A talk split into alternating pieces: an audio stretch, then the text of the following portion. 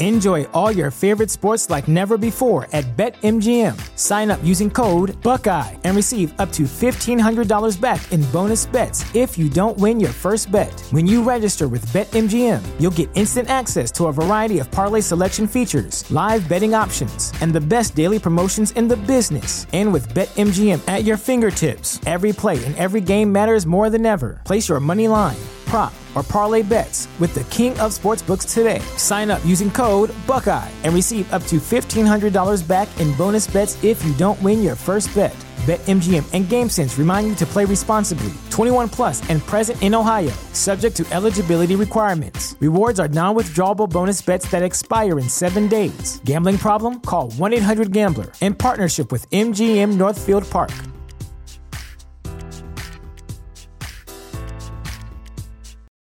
For the ones who work hard to ensure their crew can always go the extra mile, and the ones who get in early so everyone can go home on time, there's Grainger, offering professional grade supplies backed by product experts so you can quickly and easily find what you need. Plus, you can count on access to a committed team ready to go the extra mile for you. Call, clickgrainger.com, or just stop by. Grainger, for the ones who get it done.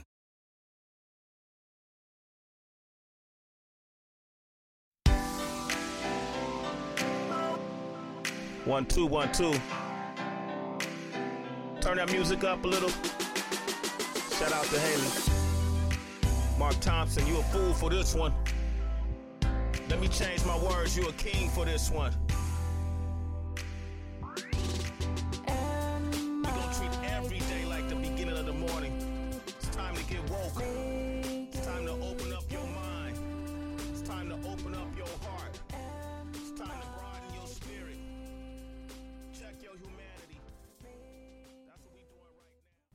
Welcome to another Make It Plain podcast, ladies and gentlemen. Glad to have you here with us.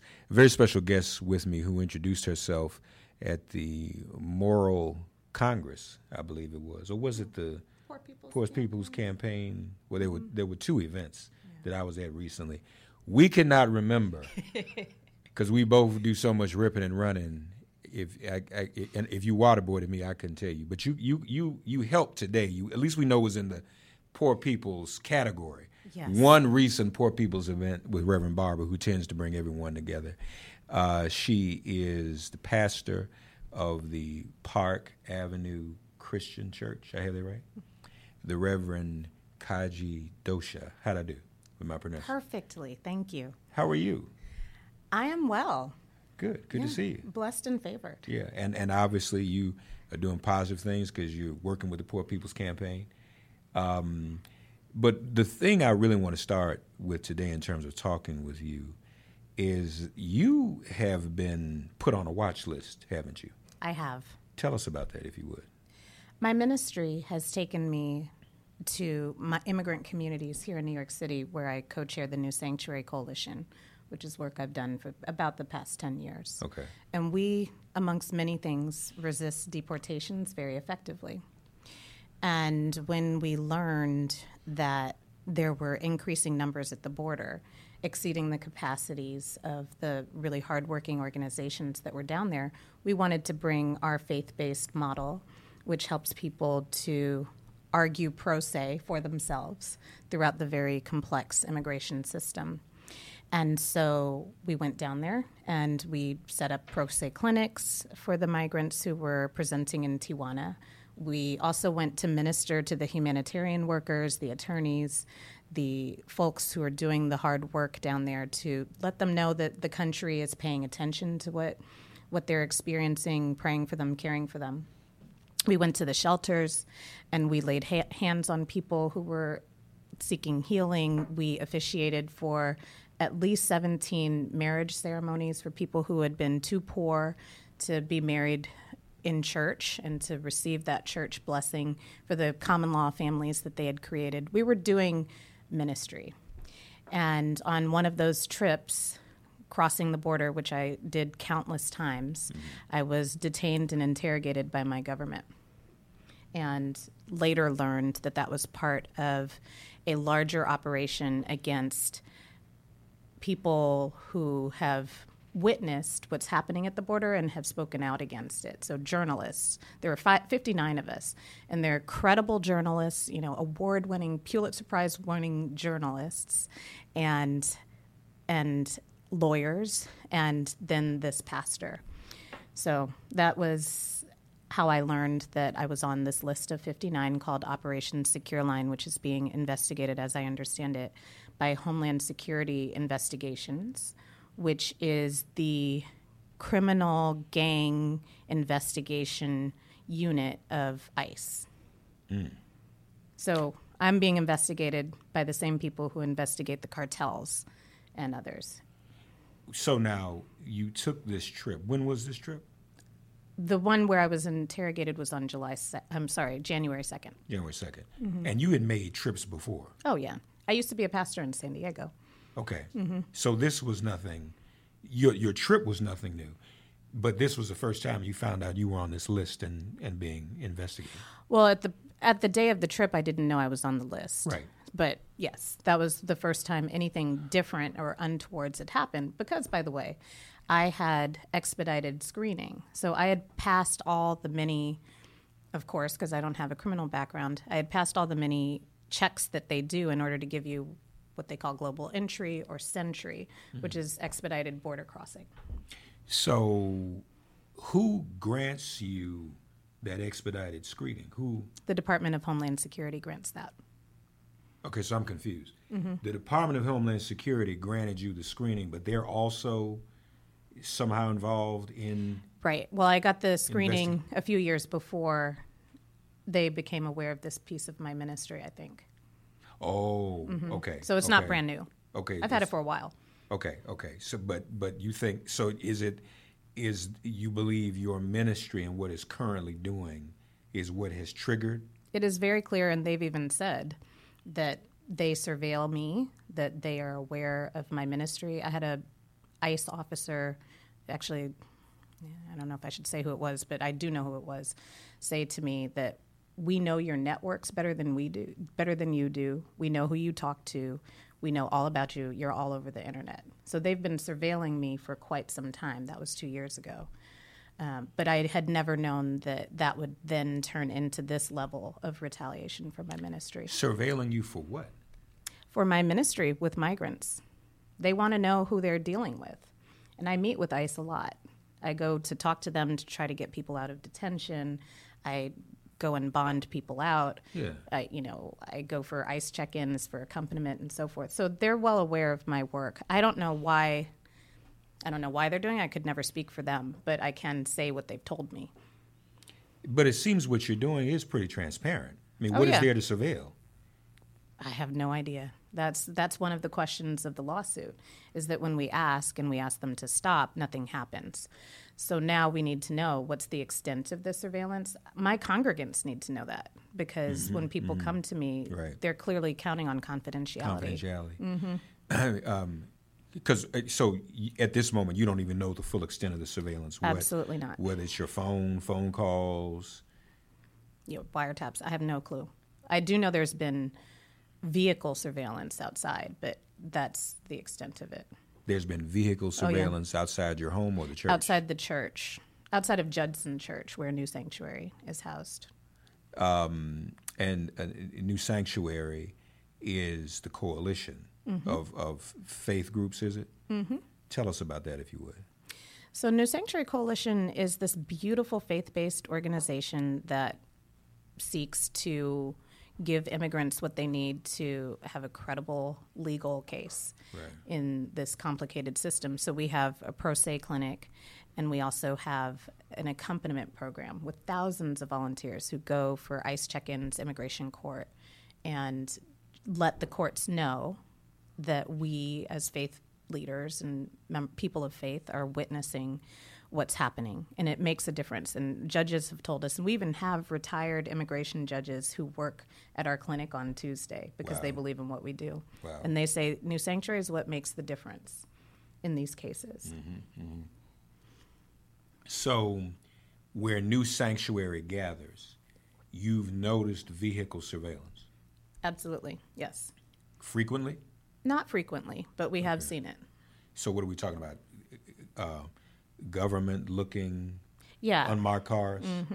with uh, oh gosh, I don't want to get this wrong, but with plates uh, that were government plates, and um, and I actually spoke to an ICE officer about it who admitted that it was the depart that it was HSI, Homeland Security Investigations, that was outside. Is that right? Mm-hmm. What on earth could they be looking for? I mean, you said that these are the same people that investigate the cartels. Right. What did they? What in your wildest dreams? What do you think they could be thinking of that you're doing? Well, the people who interrogated me asked me if we are coaching people to cross the border illegally and giving them the information they would need to be able to pass their credible fear interviews with lies. So they were accusing us mm. of coaching people through the system or coaching them to subvert the system, sorry, by crossing illegally, which is categorically false. We do neither. Yeah, because most these people have their own stories, they have their own truths, and they probably all would pass the credible fear interview. And if they don't, we tell them. If we don't think they would, we actually share that. We say, sorry, we don't think you have the case. Here are your legal options, but we never ever present illegal options. Yeah, yeah. Um, so you filed suit. Mm-hmm. Where is that now? We filed suit in the Southern District of California on Monday of last week. Okay, so um, that would have been Monday the fifth. Is that is that the right date? No, not 5th Not the fifth was on Friday. No, I think it was like Monday the Mm-hmm. uh, 8th. the eighth, Monday the 8th Uh, I'm sorry, I'm bad. Uh, Everything's running together. That's why we couldn't remember where we saw each other before. Um, so Monday the eighth, you filed suit. So you, you this is just in the very early stages. That's right. Yeah. Um, so in the meantime, um, how how are you um, carrying out your daily routine, knowing that you're under surveillance, or does it even affect you? Or you just going forward as normal? Well, unfortunately, as you can imagine, I'm sure you must witness this in your own ministry. When you speak out against injustice, people start to target you. So Right. I've had to up my security. Um, I've had to. We have so many death threats that we've had to face, and and we take them seriously, even if we don't have to. Um, just because I would like to live, I don't want to be a martyr. Um, and I don't want anyone in my family to be targeted. So we have had to adjust that. As I talk to people, as I counsel people, as I pray with them, I have to warn them that I don't know whether or not our convers- uh, conversations are confidential. I try not to make anyone who's already vulnerable more vulnerable. And so I have to warn them before we talk. Uh, And all that is a burden on my ministry, and it's part of the suit that we're pursuing. Yeah, yeah. Especially in terms of the confidentiality. Um, you have a family? Children? Mm-hmm. Okay, so that you know heightens the concern, doesn't it? Right. I mean, I care much less about myself, but for Of course. my husband and children, I don't want to say too much about them because I don't want them to be Sure. targeted. But Sure, sure. that matters. Um, it's interesting to say you don't want to be a martyr because oftentimes that goes against our ministries. People, for some reason, expect us to be martyrs. Uh, they don't quite understand that that's not actually a requirement. you know, uh, no, really, it's like you know he was nailed to the cross, so you got. We be wouldn't have to. Eh, Yeah. Mm-hmm. But no, but they think we're supposed to be Right. and you know, frankly, we often are metaphorically, aren't we? Uh, but that's not really what the goal is. Me, run up here and run up on a cross. Uh, but but you're right. That's the, that's the, that's sort of the paradox in it, because it is a sacrifice. We know It is life risking. But when you're in service to others, a lot of times it's not always thinking about even your well being, but the well being of your congregants, your family. You have some responsibility. It's really kind of irresponsible for you just to vanish. You know what I mean? Well, that's the whole point of pastor, right? Like Yeah, it's, it's right. a pastoral term. Yeah, operative word. exactly. As a pastor, I'm an actual pastor with a flock, if you will. So it's my responsibility to protect them from the wolves who might be hanging around. Yeah, yeah, Mm-hmm. that's right. That that's very very important. Uh, tell us about this is this is fascinating, and I and I and I appreciate your your courage. um, in all that you do with with your ministry. Tell us about your ministry and and how you came to answer the call to ministry. Well, my grandfather was a pastor. Okay. His name was Doc Edmonds in New Haven. He pastored Dixwell Avenue Congregational Church for approximately 50 years. And Granddad was a civil rights leader. He led the sit ins in Greensboro when he mm-hmm. was a chaplain at Bennett College. And he passed on that legacy to my mother, who was a SNCC organizer, uh, head of communications for them. Karen Spellman is her name. And my father was a revolutionary. And so all of that was imbued within me to have a very critical and loving orientation towards this country and a strong dedication to service. But I worked on Wall Street for years before I became a pastor. I worked in politics, and then God called me to the pulpit. And so you were already working I was. on yeah. Wall Street and, and and and you got the call. I did. Yep. I started I started my job at American Express where I worked at 20 years old. I had just finished University of Pennsylvania, studied uh, at Wharton and came up to Wall Street and was having a great time enjoying my work. and then and then God Making a lot of money. uh, no, I never made a lot of money, but I made I was all right. Okay. All right. And then the call just And then the call just intervened. Yeah. Really? Mm-hmm. And in in your call, did it include uh, activist social justice ministry? Was that? Did you see that immediately? No, I didn't see that immediately. I was initially called to more just to worship. I really felt like I I. I, wanted to lead worship or be part of the leadership of worship. I'm a singer.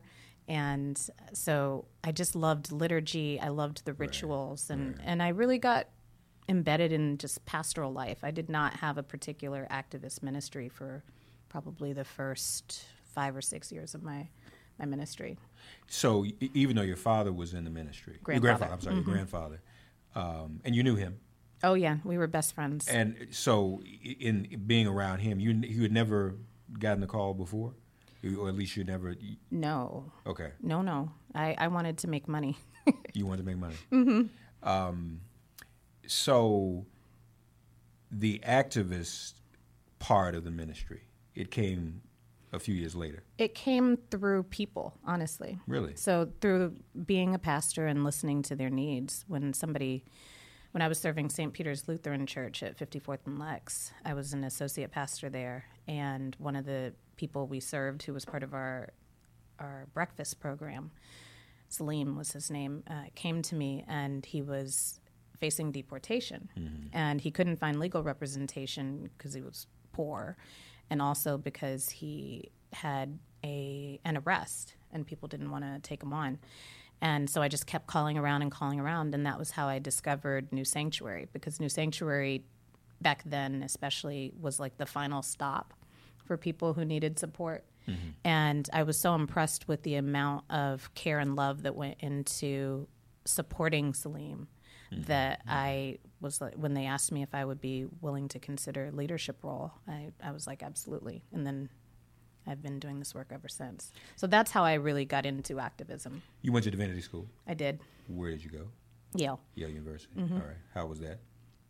amazing, but also very difficult because I was a classmate with everybody who had been religious studies majors Oh, and yeah. knew way more about things than I did. So I had a lot of catch up to play, And you did it, obviously.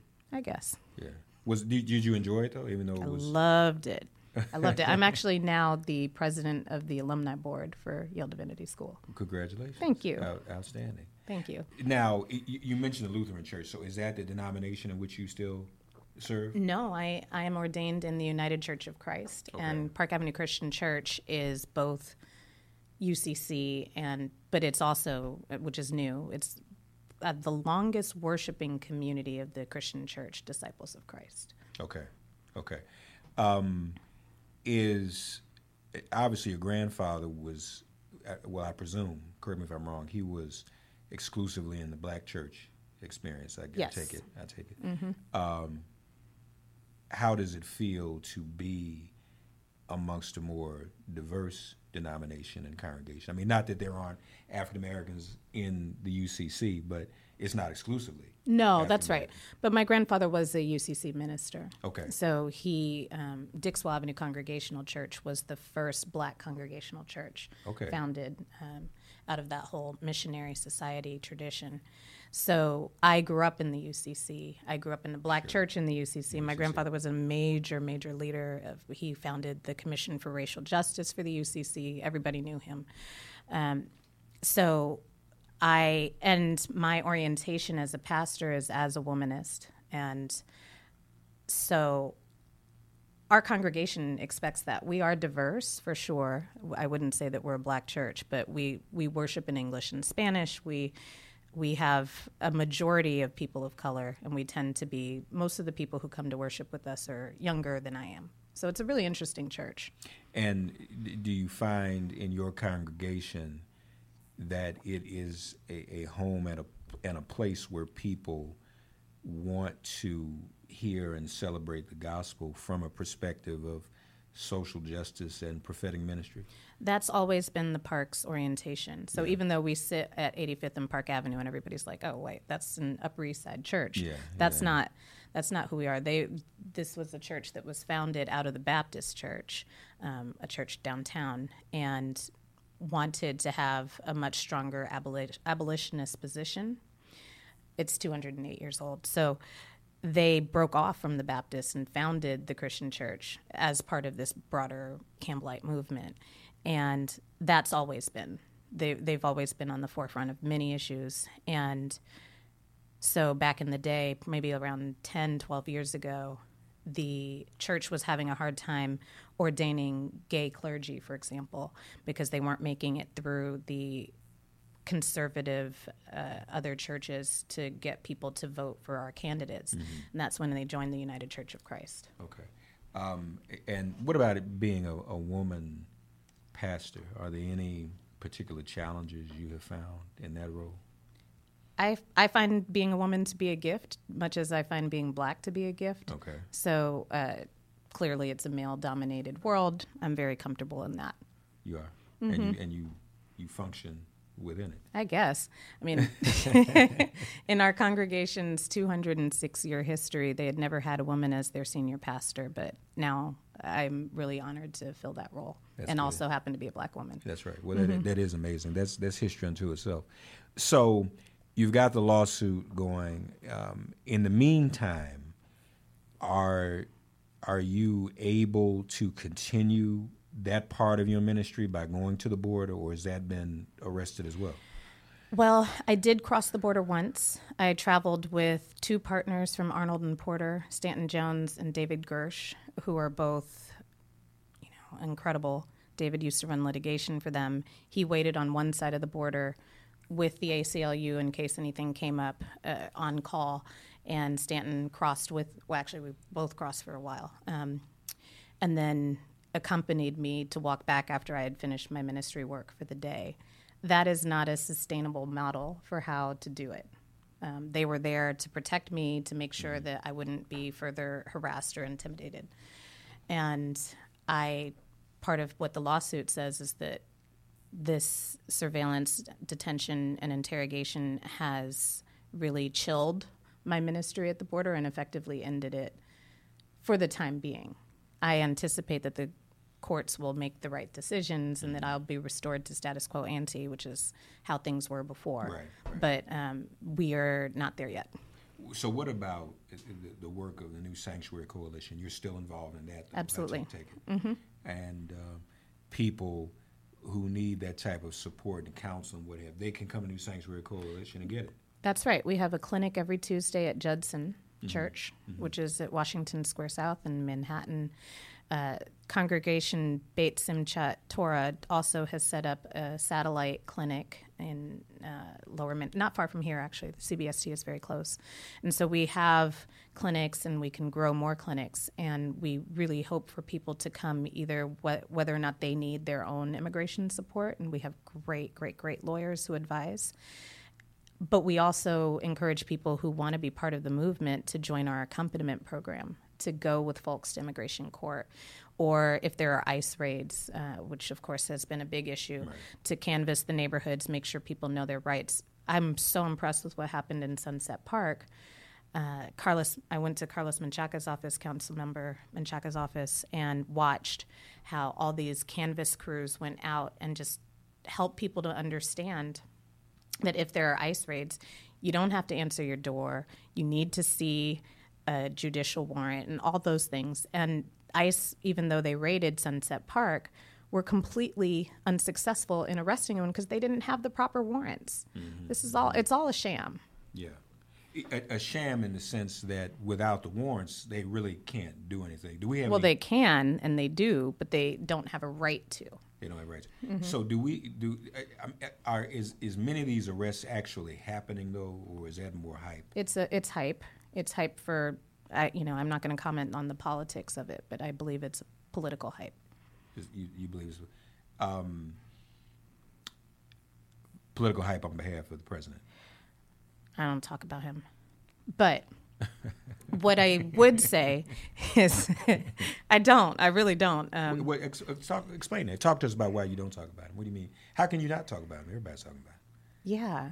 What I want to talk about is what's happening. I don't want to talk about people. Give- okay, Yeah, okay. because otherwise it dominates the news and it just feeds into this whole cycle that ignores what's actually happening. And that's where my ministry is, is with people, not with politicians who say things. Mm-hmm, That's a distraction. Yeah, but and and I forgive me if this seems political. You were doing your work in ministry um, before. Weren't you doing some of this? Were you doing this before he was president at all? Were you helping? Oh, him? yeah. So so so now, you didn't have this happen before. You mean the interrogation Right. and all that? No, that wasn't happening before. But we So- so do you- opposed Obama quite a bit, Okay. especially on immigration, because Obama was not, in my opinion, great on immigration. He deported so many people. So we were fighting the Obama administration He was called constantly. he was called the deporter, Deporter in in chief. Yeah. But do but do you think then that this interrogation that you faced um, is a result of a new administration? Yes. Okay. Well, I was told as much by ICE. Yeah. What, what do you- and how do you mean? What did they say? Oh, well, when I was in a conversation with uh, someone, a major leader in the New York office, field office, he basically said things are different now. When I joined ICE, we weren't the Gestapo that we are now. It's all different. He used that word. Okay, I, I think my phone broke up when you said that. Could you repeat that? Uh, Yep. The Gestapo. He said what now? The we had bad reception. The, what now? So I met with a major leader of the of the field office here in New York City, who explained to me that many of the ICE officers who work with him feel that ICE was not the Gestapo it is now when they first joined. And he used the word he Gestapo. word Gestapo, yes, Wow. yeah. Did he even understand what he was saying? I'm, oh, he very much understood. He was he's a very smart man. I know him well, Okay. and I believe he has since left ICE. you know the circumstances. I don't, but I bet it's because he couldn't sleep at night. Most of these people can't. Really? Oh yeah, You know this? yes. I talk to I talk to ICE officers a lot. And what do they say? Are they ashamed or? No, I wouldn't say that anyone feels or has expressed shame, but I think that I think they're they try to be as careful as they can be, but they feel like they're in a very difficult position. They hate bad press. They hate what people say about them. They uh, feel like they're just doing their job, and this, you know, new administration has put a different mandate on them, and they don't necessarily feel like they know what options they have mm-hmm. to do except what they're told. Mm-hmm. And so that's why I often, because they do have quite a bit of discretion and power, part of my job is to inspire hmm. their Christian obligations, because mm. almost all of them are Catholic. And and I would love for the Catholic Church to have their priests out there reminding them that Jesus was a refugee and an immigrant. But I don't know. I don't. The Pope has been wonderful, but I'm not sure what the cardinals are doing here in the U.S. So, Most of them are Catholic. yes, most ICE officers, from my understanding, are Catholic. Oh, that's interesting. Mm-hmm. I wonder why that is. I, I don't know.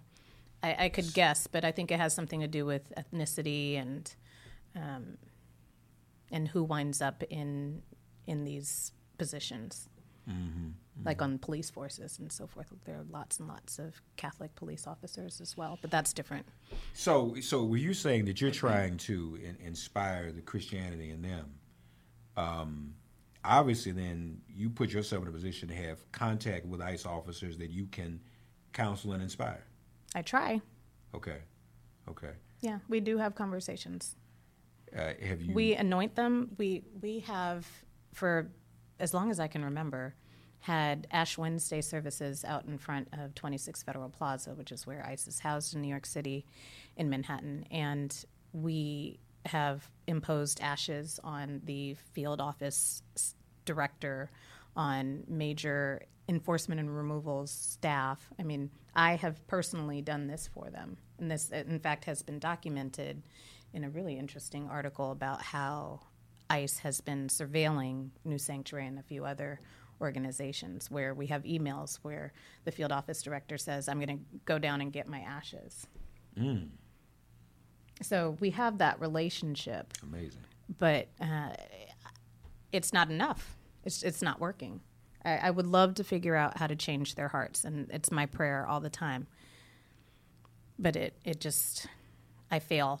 I fail to, we fail to fully change change the hearts and that's where i pray for god's help Amen. Well, so l- let me ask you this though. You, you said so much. Um, um, the you mentioned Obama. So there's some who would argue that Obama was just as bad, if if not worse, than Trump when it comes to deportation. What's your response if, if someone were to say that to you? Is that a fair criticism? I think that it is appropriate to cr- critique this country's ridiculous and terrible immigration laws and their enforcement. What Obama wound up doing was trying to appease the folks who really wanted to strengthen the borders and deport more people by deporting people, by breaking up families. And it turned out to be a failed strategy. I hope he knows that. But one of the things that he did do Failed, failed how? it failed because we didn't get so-called comprehensive immigration right, reform. right, we didn't get to permanently protect the dreamers or Right. to protect TPS and so forth. But the thing, one example was that he enforced what they called or offered prosecutorial discretion, which allowed prosecutors to deprioritize people who were in families or who had no criminal backgrounds or who were community leaders and had obviously turned their lives around and were really contributing. So for a long time people were able to live here without being deported and that was a big part of what we did with New Sanctuary was to protect people that way and to evoke pro- prosecutorial discretion. My understanding is that this administration has completely rolled that back so that everybody is just to be removed. Yeah, yeah, with, without any discretion. So that's a that's a concrete way that it's quite different. I see. Um, so while this lawsuit is taking place, while the surveillance is going on, you again are going about your work and ministry as best you can. Oh yeah, I mean I'm still loving and following Jesus, and you know, and ministering to New Yorkers, including migrants. I had Meryl Lynn on my live show the other day, uh, who works with New Sanctuaries, you know. And I said something to her, and um, she's Jewish, and you know, and, and myself having been in dialogue in an you know ecumenical way with Jewish leaders, and we don't always agree on everything. And and one thing is I found that you know when I can I, I can talk about my experience as an African American and the, the experience of slavery and its vestiges. Mm-hmm. But other groups at times are offended when you invoked the, invoke their oppression. You know, some people feel they have license. So I was on television the other night, and I did anyway. I said I apologize to my Jewish friends, but I have a hard time separating this these current raids or threatened raids and all this stuff is going on from what happened when uh, uh, Jewish children, refugees, were denied entry into the United States during World War II. I I have a hard time seeing the difference between, you know, Nazis going door to door as what's happening here. And I said that to Meryl. And she comforted me and said I was absolutely right. she agreed with me. so we both might get in trouble. But she even took a step further. Because you, and, and that's why I was so, my interest was so piqued even more when you said Gestapo. She said to me on the air that, and she said she prayed about it, thought about it, and did her own research to make sure she was making an accurate statement. She said, What is happening uh, at the border with people being caged are the same as concentration camps.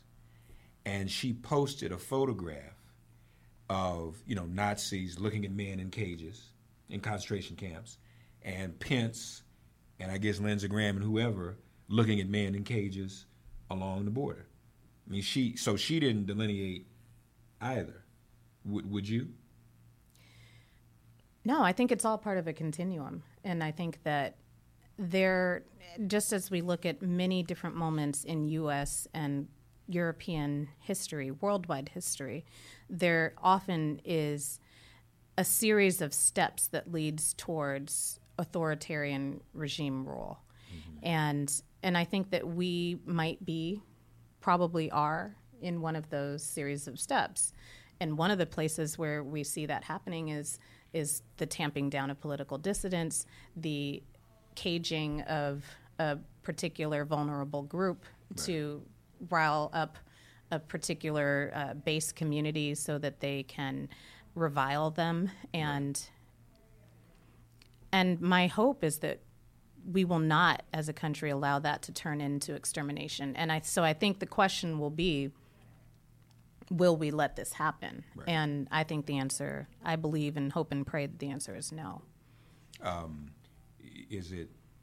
Do you find it as interesting as I do, or as troubling as I do, that the nation that elected the first African American president, and frankly elected the first woman, except for the cheating, she won. Uh,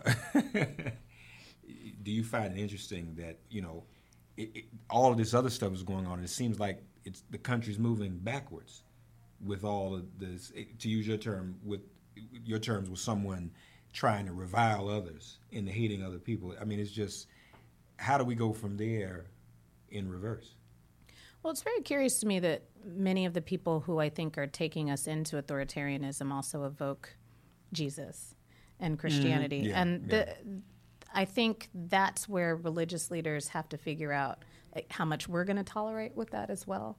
Because I don't understand how you get to call yourself a Christian and watch somebody in a cage who has not even committed a crime, who is there legally, but probably has credible asylum claims, and just watch and stare blankly. Because I remember Matthew 25, and Jesus says, Right. you can't, you know for i was in prison you came to visit me. And they're like mm-hmm. when did we do that? And he's like well if you didn't then you're doing this to me. Yeah, you know whatever you do to the least of these you do it to me. And and i don't know i don't know if these folks have read matthew 25 Yeah, uh, either that or they just ignore it.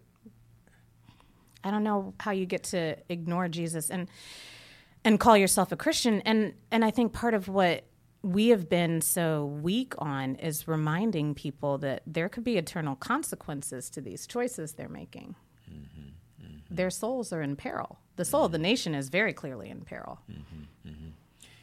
It is interesting that they they invoke so much religion and faith and seem to almost have a public monopoly on it. You know, we are the you know true believers or the true followers, and it, it, based upon what we've been what we've read and been taught and what is literally um, I mean, there's no other way to interpret it. You know, I was in prison and you visited me. I don't know how many. You can't really parse that to mean anything else. Right. that's kind of that's that language is not ambiguous. yeah. I was hungry and you fed me. I was Mm-hmm. naked. That is really not ambiguous language. No. So your ministry, and and it's and, you know uh, when when I had these conversations, I, I mean I like to talk to people about themselves, not just the issues, but about you as a person.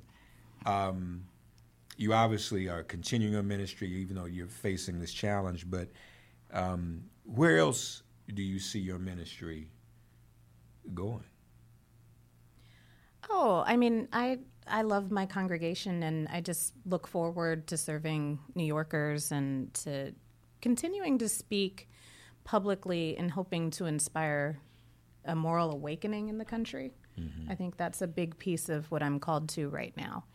And if my story, if my case could build some sort of unlikely alliance between some like for example the church of jesus christ and latter day saints has reached out to me hmm. be- because of my case. I don't know who like where they are the person is in the leadership but they're very interested in thinking through how we protect all kinds of religious freedom because lots of people should be worried when the government is telling you who you get to pray for. Yeah, yeah, that, Yeah. That's that's that's that's very very true.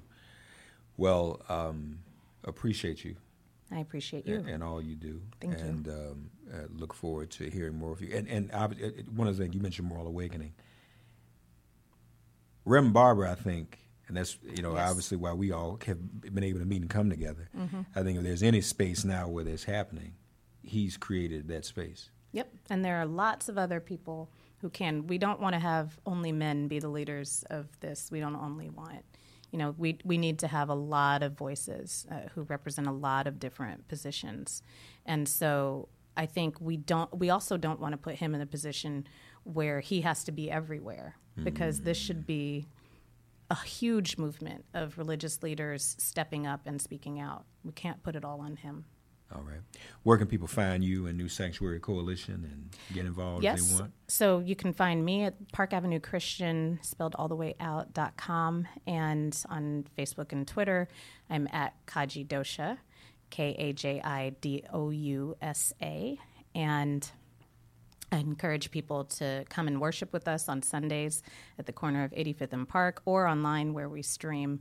We have an amazing worship experience, so people should come and your spirit will be lifted and hopefully you'll hear the gospel preached. New Sanctuary can be found. I especially encourage people to come for our Tuesday clinic and volunteer or come and seek some help, and that is at Judson Memorial Church at Washington Square South.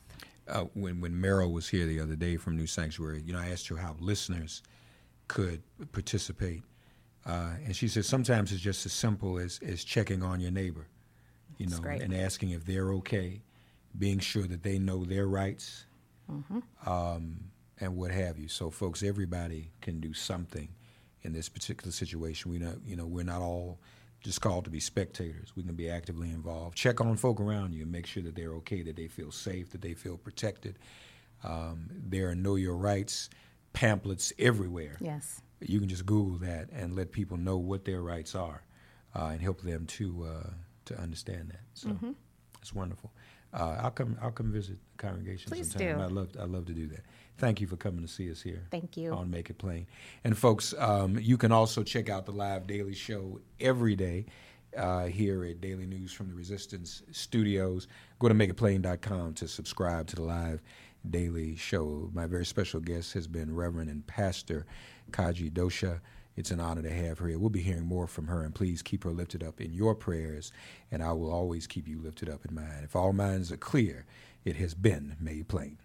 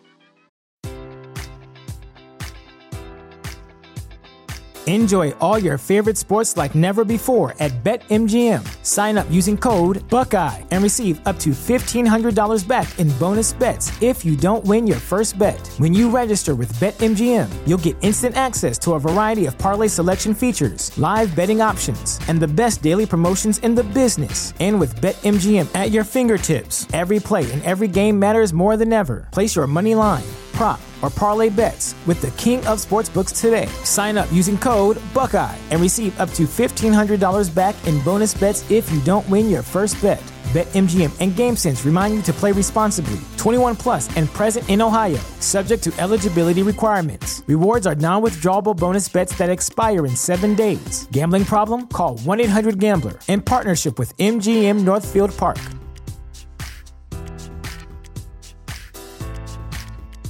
Support for this podcast and the following message come from Corient. Corient provides wealth management services centered around you. They focus on exceeding your expectations and simplifying your life. Corient has been helping high achievers just like you enjoy their lives more fully, preserve their wealth, and provide for the people, causes, and communities they care about. As one of the largest integrated fee only registered investment advisors in the U.S., Corient has deeply experienced teams in 23 strategic locations. Corient has extensive knowledge spanning the full spectrum of planning, investing, lending, and money management disciplines. Leverage Corient's exclusive network of experts to craft custom solutions designed to help you reach your financial goals, no matter how complex they may be. Real wealth requires real solutions. For more information, connect with a wealth advisor today at corient.com. That's C O R I E N T.com. Corient.com.